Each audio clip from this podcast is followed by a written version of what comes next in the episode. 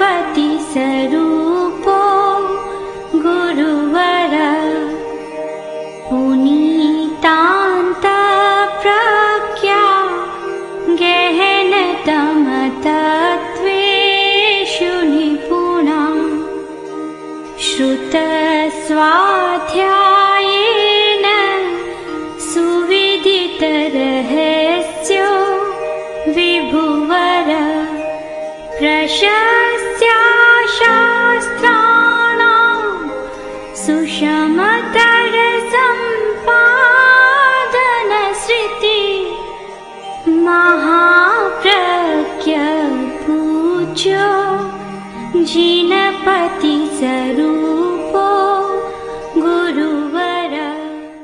इस विश्व में जितना काम हो रहा है, वह बल के द्वारा हो रहा है। बल के बिना, शक्ति के बिना कोई भी काम नहीं होता। इसीलिए कहा गया कि निर्वीर्य किंग करिष्यति। जो निर्वीर्य है, बल रहित है, वह क्या करेगा? एक आदमी ने किसी से पूछ लिया कि तुम जंगल जा रहे हो, जंगल की यात्रा के लिए, और सामने शेर मिल जाएगा तो तुम क्या करोगे? आज मैंने उत्तर दिया, फिर मैं क्या करूँगा? जो करना वही करेगा बस। मैं क्या करूँगा फिर? वही करेगा। तो जहाँ मनोबल नहीं होता, वहाँ शक्ति काम नहीं देती। हम एक निश्चय पर पहुँच जाएँ तो बाहर का बल भी तभी काम देता है जब हमारा भीतर का बल अच्छा है। और भीतर के तीन प्रकार के बल हैं, शरीर बल, वाग बल और मनोबल। एक शरीर का बल, एक वाणी का बल, बड़ी शक्ति है वाणी भी, एक शब्द में सारे दृश्य को बदल देती है। और एक है मनोबल, मन का बल। मन का बल अधिक प्रखर है। जब तक मनोबल ठीक रहता है, शरीर भी काम देता है, मनोबल कम होता है और कहता है, मेरी तो सारी शक्ति चली गई, घुटने टिक गए, बस मैं कुछ नहीं कर सकता। ये घुटने क्यों टिकते हैं? ये कमज़ोरी क्यों आती है कि मनोबल ठीक नहीं है? इसलिए एक समझदार व्यक्ति के लिए आवश्यक है कि मनोबल का विकास होता रहे व कम न हो। शरीर का बल अवस्था के साथ कम होता है। पर वाणी का बल कम हो, यह कोई ज़रूरी नहीं है। और मनोबल कम हो, यह भी कोई ज़रूरी नहीं है। बूढ़ापे में भी मनोबल बढ़ सकता है। जिनका मनोबल कम हो गया, उनके लिए बूढ़ापा बड़ा दुखद होता है, सताने लग जाते हैं। मुझे कोई पूछता भी नहीं, मेरे पास कोई आता नहीं, मेरे कुछ ऐसा नहीं होता। बस ये नकारात्मक भाव आते रहते हैं और बूढ़ापा और दुख देने लग जाता है। और जिसका मनोबल होता है, कोई परवाह नहीं करता। अकेला ही बहुत है, बस अकेला बहुत है। एको हम असहायो यम असहायो हम। कृशो हम अपरिच्छदे स्वप्ने पेवम विधा चिंता मृगेंद्र से न जायते। सिंह कभी नहीं सोचता मैं अकेला हूँ। असहाय हूँ कोई मेरी सहायता करने वाला नहीं है। कृशो हम, शेर का शरीर पतला होता है, पीछे का भाग तो बहुत कृष होता है। और अपरिच्छदय मेरा कोई परिवार नहीं है।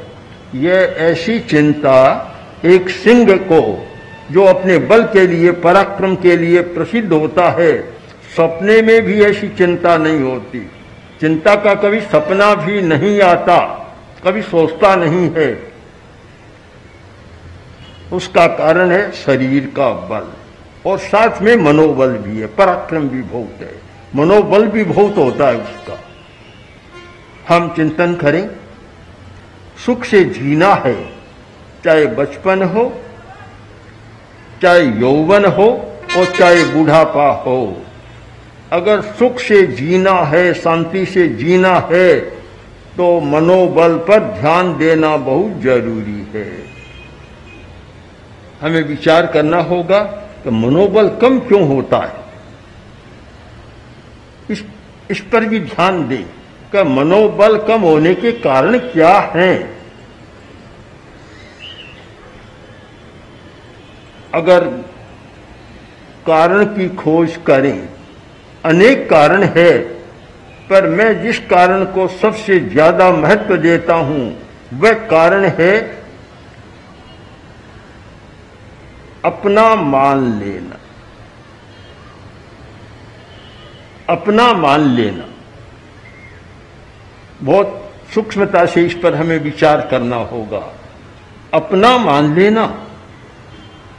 जो व्यक्ति घर को, परिवार को, पदार्थ को, धन को जितना बाहर का है, उसको अपना मान लिया, यही मन की कमज़ोरी शुरू हो गई। मन को दुर्बल बनाने का सबसे बड़ा तंत्र है यह अपना मान लेना। जो व्यक्ति ये मानता है, एको हम, एकत्व अनुप्रेक्षा, मैं अकेला हूँ, अकेला आया हूँ, अकेला जाऊँगा। और ये सारे संबंध एक बीच के संबंध है, बीच का रास्ता पड़ाव है, बीच का पड़ाव। जैसे गाड़ी जाती है, रेलगाड़ी स्टेशन पर सैकड़ों लोग इकट्ठे हो जाते हैं। वायुयान पर जाना, वहाँ भी सैकड़ों लोग इकट्ठे हो जाते हैं। रेन बसेरे में भी सैकड़ों लोग इकट्ठे हो जाते हैं। किंतु जैसे ही गाड़ी छूटी और सब अपने अपने चले जाएँगे स्टेशन में उतरना अपने अपने चले जाएँगे। सुबह हुआ, सब अपने अपने चले जाएँगे। अगर ये धारणा रहती है तो परिस्थिति आने पर भी हमारा मनोबल कम नहीं होता। और जब अपना मान लिया, घर में चोरी हो गई, धन चला गया, मनोबल टूट गया। या इनकम टैक्स के अधिकारी आए रेड डाली और कुछ ले गए, बही खाते ले गए, मनोबल टूट गया। घर का कोई व्यक्ति चला गया और मनोबल टूट गया। मकान बनाया, बहुत बढ़िया भूकंप आया मकान ढह गया साथ साथ में मनोबल भी ढह गया एकदम साथ। क्यों गया मनोबल? क्यों कमज़ोर बना?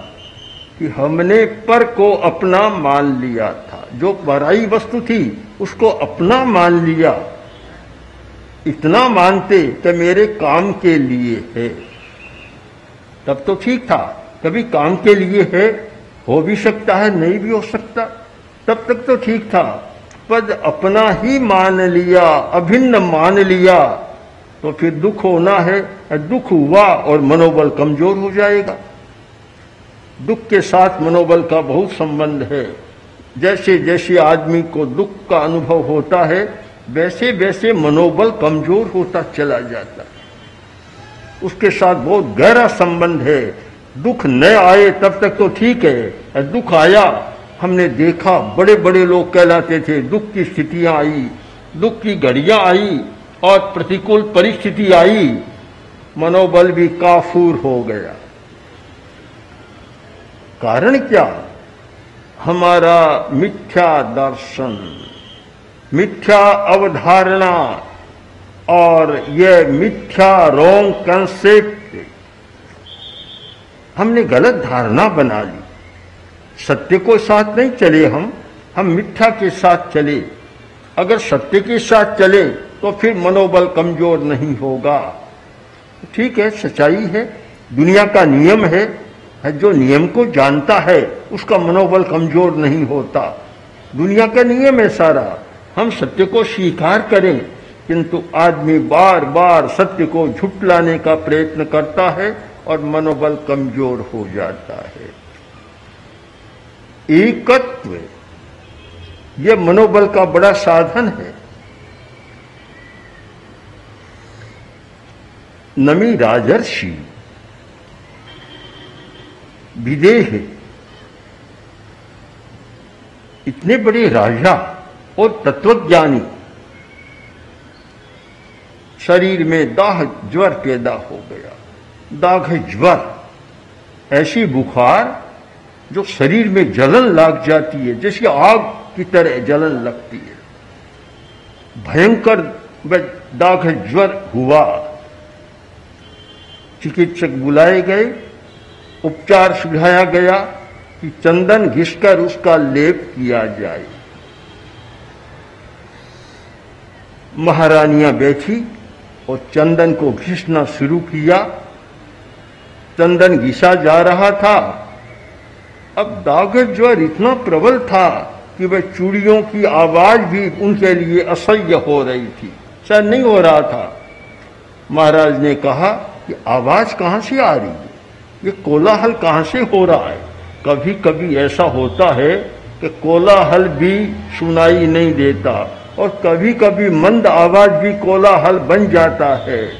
अलग अलग मन की परिस्थितियाँ होती है। ये कोलाहल कहाँ हो रहा है? ये आवाज़ क्यों आ रही है? बड़ी अप्रिय लग रही है कानों को। तब अधिकारियों ने कहा, महाराज, महारानियाँ चंदन घिस रही है आपके ये लेप करने के लिए, चंदन का लेप करने के लिए। कुछ भी हो, बंद करो इसको। मुझे अच्छा नहीं लग रहा है। बंद करो। अधिकारी गए, महारानियों से कहा, आप ऐसा करें कि चंदन तो घिसना है, पर और चूड़ियाँ उतार दे, केवल एक चूड़ी ही रखें और सब उतार दे। सब उतार दी, आवाज़ बंद हो गई। महाराज ने कहा, क्या चंदन घिसना बंद कर दिया? कि नहीं महाराज, घिसा जा रहा है। तो आवाज़ तो नहीं आ रही है? आवाज़ नहीं आ रही है। तब अधिकारी बोले, महाराज, महारानियों ने बड़ी समझदारी से काम किया है और चूड़ियाँ निकाल दी, केवल एक चूड़ी सुहाग चिन्ह के रूप में रखी है। अब एक है तो आवाज़ नहीं आती है। आवाज़ तो तब आएगी कि ज़्यादा दो हो, ज़्यादा हो तब। बस ये बात सुनी और दाघज्वर बदल गया। कभी कभी ये बुखार दाग आते हैं, रोग आते हैं वे भी एक नया संबोध लेकर आते हैं। और एकदम बदल गया और बोले, नमी एका की भलो, दोय मिला दुख हो बस, अकेला होना अच्छा है जहाँ दो मिले और वहाँ दुख पैदा हो गया। और जहाँ दुख हुआ, और वहाँ मनोबल घट गया। ऐसा लगता है कि दागज्वर भी शांत हो गया। धारणा के साथ साथ इतना मनोबल बढ़ा कि दागज्वर शांत हो गया और नमी राजर्षि खड़े हो गए और बोले, बस मैं तो अब एकत्व की साधना के लिए जाना चाहता हूँ, या राज्य को छोड़ रहा हूँ। एकत्व, मनोबल को बढ़ाने का इतना बड़ा साधन है कि मैं अकेला हूँ, इसकी अनुभूति हमारी प्रबल बन जाए, मनोबल को कोई खंडित नहीं कर सकता। मनोबल को खंडित तब करते हैं कि मैंने दूसरे को मान लिया। धन को अपना माना, धन चला गया। मनोबल भी चला गया साथ साथ में। किसी व्यक्ति को अपना माना, मित्र माना, है उसने धोखा दे दिया साथ साथ में मनोबल भी चला गया। किसी भवन को माना और किसी ने अधिकार कर लिया। झूठा ही केस कर दिया कोर्ट में कि मकान इसका नहीं, मेरा है। मनोबल भी टूट गया साथ साथ जितने आप संयोग देखें, संबंध देखें और उन पर विचार करें कि जहाँ जो संबंध हुआ है पदार्थ के साथ, संयोग हुआ है, संबंध हुआ है, और वहाँ एक समस्या भी पैदा हुई है। विवाह हुआ और तीन महीना भी नहीं बीता। हमारे पास आया कि अब तलाक की तैयारी कर रहा। कहते अभी तो वह सूखा ही नहीं है, टीका भी नहीं सूखा है। और पहले भी तलाक की तैयारी। आपस में मेल नहीं हो रहा है? मेल नहीं है दोनों का। तो पहले बेमेल का मेल किया ही क्यों? हाँ बेमेल का मेल किया ही क्यों पहले? ये तो पहले सोचने का होता है। संबंध करते समय जो चिंतन किया जाता है, वह यथार्थ का चिंतन नहीं होता। यथार्थ नहीं होता। या तो देखा जाता है कि धन बहुत मिलेगा। बस, बेमेल का कोई परवाह नहीं। चाहे एक आठ का और एक साठ का हो, कोई चिंता की बात नहीं। धन बहुत मिलेगा। या देखते हैं कि रंग रूप कैसा है। भीतर में तो चाहे चूल्हा ही जलता हो, बाहर से चमड़ी अच्छी लग रही हो, भीतर में दावा नली सुलग रहा हो। जब यह सारा संबंधों का एक मानदंड होता है और फिर संबंध टूटते हैं और साथ में कहते हमारा तो मनोबल टूट गया। ऐसी स्थितियाँ घर में हो गई, मनोबल टूट गया। मनोबल टूटा, तुमने मनोबल को बढ़ाने का रास्ता भी नहीं चुना कि मनोबल कैसे रह सकता है। अगर यह संबंधों की दुनिया है और संबंधों की दुनिया में संबंधों पर सही दृष्टिकोण नहीं होता और संबंधों के साथ हमारा सत्य का योग नहीं होता तो वह मनोबल टूटने का खतरा हमेशा बना ही रहता है।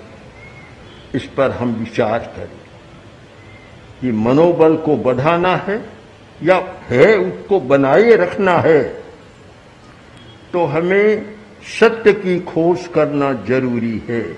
हर आदमी कोई सत्य की खोज नहीं कर सकता, हर आदमी कोई वैज्ञानिक नहीं होता हर आदमी के पास वैज्ञानिक दृष्टि भी नहीं होती, किंतु जिन सत्य के खोजियों ने सत्य को खोजा और अपने अनुभव हमारे सामने रखे, उनकी अनुभव वाणी का भी हमें जीवन में उपयोग करना है। सुनना किस लिए है? यह कोई रूढ़ी नहीं बननी चाहिए कि बखान सुनना है, प्रवचन सुनना है। सुनना इसलिए कि ऐसी अनुभव की वाणी कोई हमारे सामने आए जिससे हमारे दुख कम हो, अशांति कम हो, तनाव कम हो, समस्याएँ सुलझ सके और हमें कोई नया पथ दर्शन मिल सके। कुछ वाणियाँ ऐसी होती है, एकदम बदल देती है। एकदम सारा चिंतन बदल जाता है। अब नमी राजर्षि के सामने एक ही बात आई कि चूड़ी अकेली है आवाज़ नहीं हो रही है। इस वाणी से भी उन्होंने इतना बड़ा सत्य खोज लिया कि बस दो होना ही दुख है और मैं अब एकत्व की साधना करूँगा।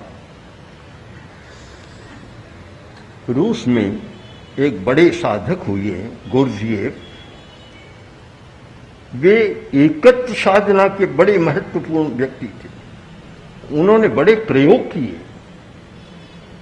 वे पाँच दस लोगों को एक कमरे में बंद कर देते। तीन महीना तक बाहर नहीं जाने देते। और केवल उनकी साधना कि मैं अकेला हूँ, बस इसी का अनुभव करो। कोई दूसरा नहीं है। मैं अकेला हूँ।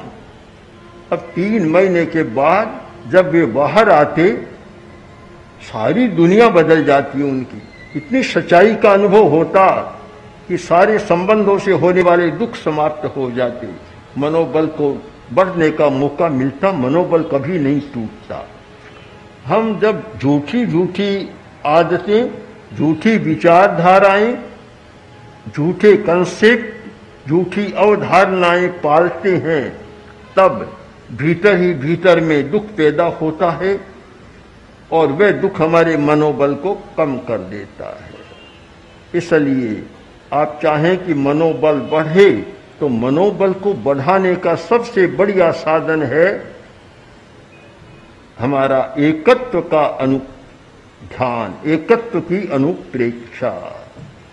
मैं अकेला हूँ, अकेला आया हूँ, अकेला जाना है और संवेदन मेरा अकेला है।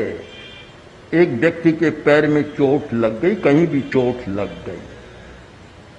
दूसरे लोग सहानुभूति तो प्रदर्शित कर सकते हैं, पर दर्द का अनुभव नहीं कर सकते। दर्द का अनुभव किसको होगा? जिसके चोट लगी है, चाहे दो भाई हैं, सगे भाई, बड़ा प्रेम है, चाहे मित्र आया, सब कहेगा कि मैं सहानुभूति प्रदर्शित करता हूँ।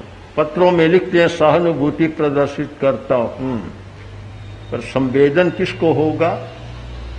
दुख का अनुभव किसको होगा? उनको दुख का अनुभव नहीं होता। वे तो बाहर खड़े खड़े एक सहानुभूति प्रदर्शित कर सकते ये तो होता है। एक विद्यार्थी के हाथ में चोट लग गई। तो डॉक्टर ने पट्टी बांधनी शुरू की। चोट लगी थी बाएँ हाथ में।